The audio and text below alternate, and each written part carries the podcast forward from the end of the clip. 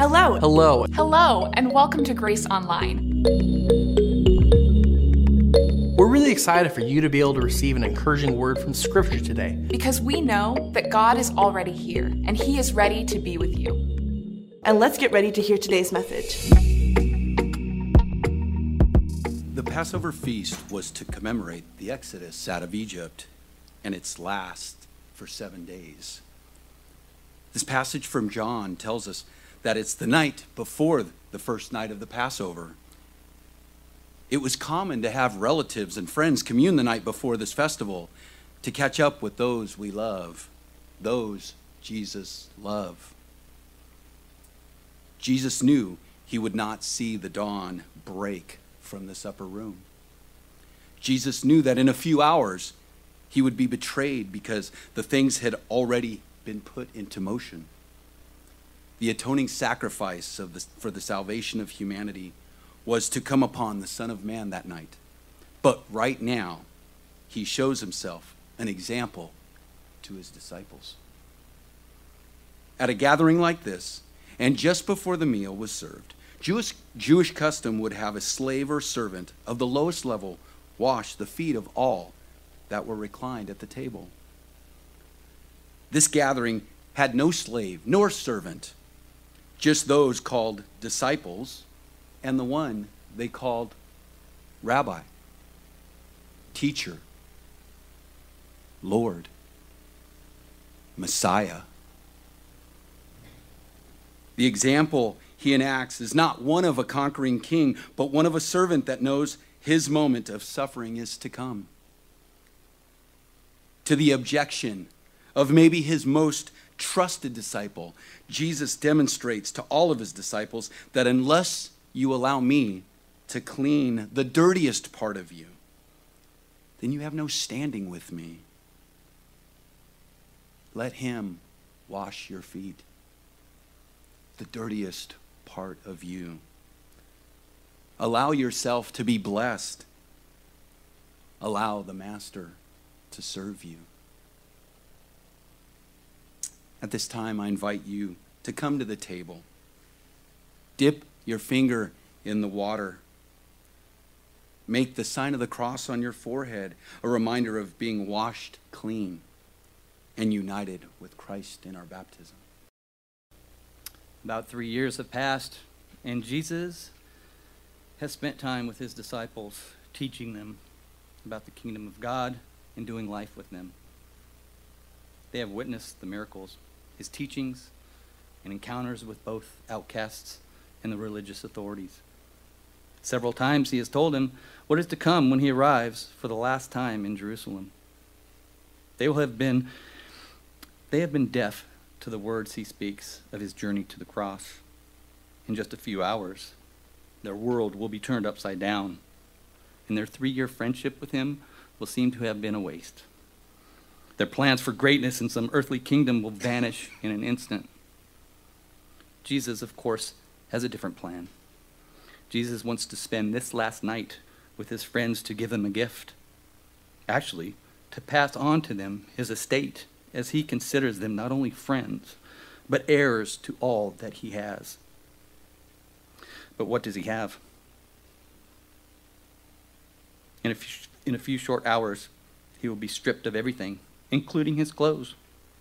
He will be beaten, mocked, and placed on a cross. He has no property, no business, no fortune to leave them. What could be of value for them? What could Jesus possibly leave his friends who, in a few hours, will also betray him? Often we think that only one betrayed him. True, Judas took the money and he gave the kiss. And Peter denied knowing his teacher and friend. But what about the others? They will scatter as well. Jesus is acutely aware of their condition. But that doesn't deter passing his gift to his heirs. He tells them that he has eagerly desired to eat this Passover meal with them before he suffers. And he will not eat it again until it finds fulfillment in his kingdom. So he takes bread and he passes it to his heirs, saying, Take and eat. This is my body given for you. And then he takes the cup and he passes it to them, saying, This is my blood shed for you and for many for the forgiveness of your sins. Jesus has already forgiven them for their betrayal. They simply receive what he gives them. How often have you denied Jesus? By what you look at? By what you read? By what you do or how you speak? Jesus knows your condition and still bequeaths his estate to you, for you. It's a promise in his body and blood to forgive you. It's a promise that continues until he comes again and there is no more betraying. Until then, cling to his promise that comes in his body and blood for you. Picture the scene. The disciples and Jesus are all reclining at the table, and he throws a hand grenade into the middle when he says, One of you is going to betray me. And then they start talking about it. Don't you notice that right after the verse that he says, One of you is going to betray me, there's this conversation about who's the greatest. Can't you just hear it? Can't be. It wouldn't be me. Is it you? Is it you? It can't be me. I would never do such a thing. I'm the greatest. And we cluck our tongues. Silly disciples. Didn't they know by now? And yet, we do the same, don't we? Arguing over who is the greatest. What makes you great? Why do you think we as humans need to classify, rank, distinguish ourselves from each other? Is it a sense of entitlement that I'm, I'm, I'm good enough to get something? Is it shame avoidance? Well, if I'm, if I'm kind of feel good about myself, then I don't have to acknowledge where I fail and where I'm weak and where I'm broken. Is it vanity? Pride? Fear? To whom do you compare yourself when you need to feel better about yourself or superior? Do you have a Judas that you can lay it off on? At least I'm better than him. Why do you choose the person or the class of people that you choose to compare yourself to to feel a little bit better? What's your basis for comparison? Is it wealth? I've got more, they've got less, they've got more, I've got less. Is it position? I've got a title. Is it importance? Recognition? Sense of righteousness? Busyness? I do so much. I'm so busy. Is it attendance and participation? I check off more boxes than anyone. A humility, a false sense of humility. What's Jesus' measure of greatness? What did he say in the passage? What has he said over and over if you read scripture? The one who is greatest must be the last and the servant of all. What does it look like to be a servant? Does it mean to wait on someone? It might. Does it mean to clean up after someone? Probably. Yield to someone? Let someone go first, like the guy on the freeway, refraining from giving the universal sign for have a nice day? How about laying down your life? That's what Jesus did. He laid down his life.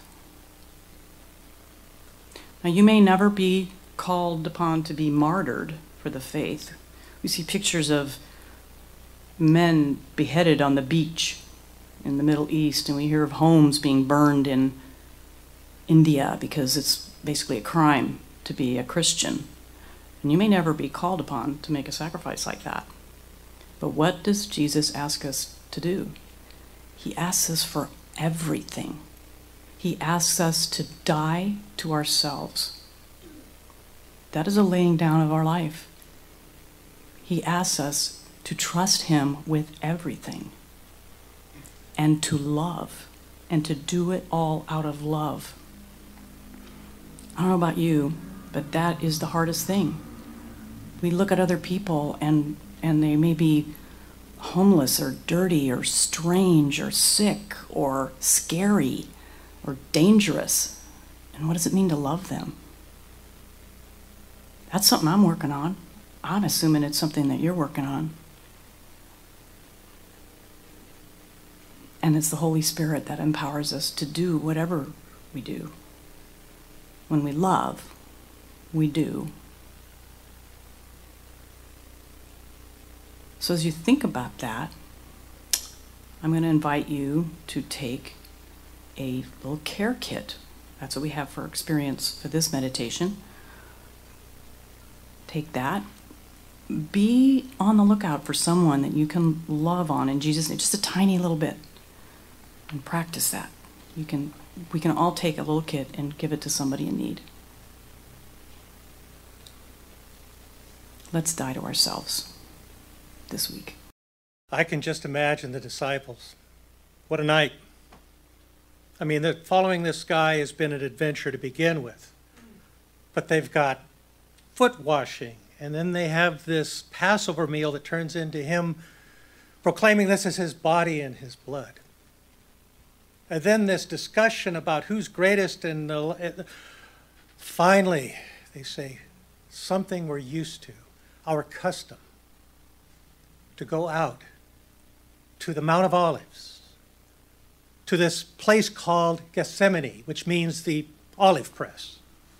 And in the shadows of this olive press, they pray as they always do. But they look over and there's Jesus. And he has gone off in the distance, and now he has not just got down on his knees like he normally does with his hands crossed, but, but he's, he's fallen. He's collapsed on the ground and he's holding on to a trunk of a tree, trying to keep from collapsing into the dirt itself. This is our megastar. This is the guy who can go up in front of anybody we've ever seen and he just dominates them. But here he is, looking crushed, looking like he, he is in such anguish. He is pleading and crying and weeping like he has the weight of the world on him. What about our mega hero? What is happening to him here? He is being confronted by the one and the true and the righteous judgment of the only one who can proclaim such a thing, God Himself. You see, as they've been watching him, he's been able to go up to the Pharisees and the Sadducees and the leaders of the Jews who quote the scriptures great, but they use it and twist it for their own unrighteous use, to hold their position in culture. Ugh, he's got no time for that kind of nonsense. And he dominates them. He goes and he finds demons and drives them right out because a demon cannot stand in front of the righteousness of one like him. Finally, they've seen and heard about him being confronted by Satan himself the author of all those false promises of, oh, you can be a God yourself. Oh, you can do whatever you want and be free when actually all he plans to do is enslave you to sin. And Jesus drives him off. But here, here in this Garden of Gethsemane, Jesus looks to his father, knowing what's coming, and says, I really, this is a tough one, God. I don't know about this. If you are willing, but if it be your will, because your will is perfect and it is righteous. And It is what brings peace and comfort to this world, the common grace that we all rely on for a just and beautiful creation. That's what I'm being confronted with. And it is driving me to sweat tears that are almost as if blood, as if I'm almost dying on the spot because I have suddenly confronted me, a vessel who is empty of sin, seeing the weight of sin. What sin does to a body, how it completely crushes it. Tons and tons. There's nothing to resist the body we have as sinful people. There's nothing we can do but just be crushed and die. And that's what he sees. That's what he struggles under. And he looks over at that olive press and thinks to himself, that press puts so much pressure on those olives that after they are drained of everything useful and alive, all that's left is a dry, dead husk. That's my destiny. Afraid of dying? Afraid of pain? I imagine so. But more than that, he is beginning to feel that cold cloud of sin and iniquity starting to surround him, coming towards him.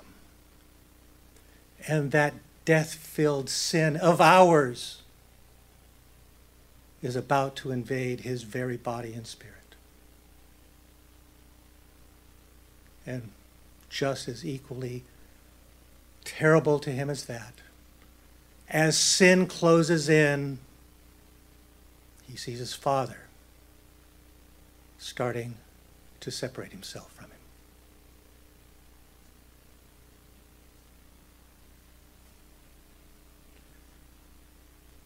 Truly, this man was our sacrificial lamb.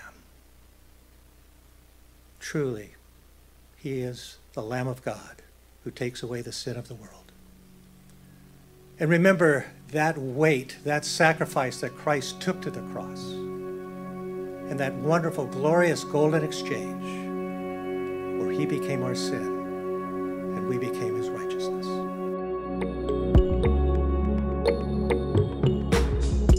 If you'd like more information about our church, please visit us online at gracehb.org.